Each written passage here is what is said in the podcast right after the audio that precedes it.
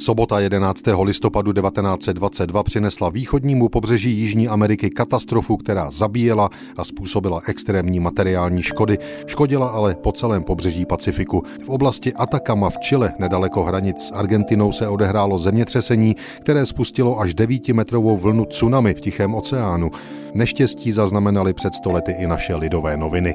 Zemětřesení v Jižní Americe 100 mrtvých. Ze Santiago se oznamuje, že v Kokimbu severně od Valparaíza bylo zemětřesením zničeno 500 domů, při němž zahynulo mnoho lidí. Středisko zemětřesení je mezi Sotanou a Kokimbem. Následovala po něm náhlá vlna mořská, která způsobila ohromné škody na příbytcích pobřežních. Přitom zahynulo 200 osob a vedle toho počítá se na 400 zraněných.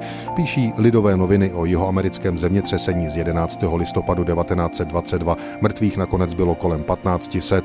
Vědecky řečeno zemětřesení se odehrálo mezi jihoamerickými tektonickými deskami a tektonickou deskou Nazca, které se zbíhají rychlostí 7 cm za rok, takže otřesy tu nejsou vzácností ani dnes. Před stolety čilské otřesy začaly už 3.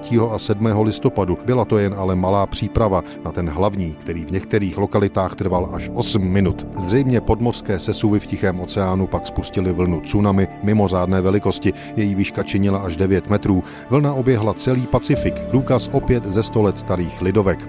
Na ostrově Havaj u města Hille odnesla náhlá vlna několik člunů až na pevninu. Lidských obětí si však nehoda nevyžádala.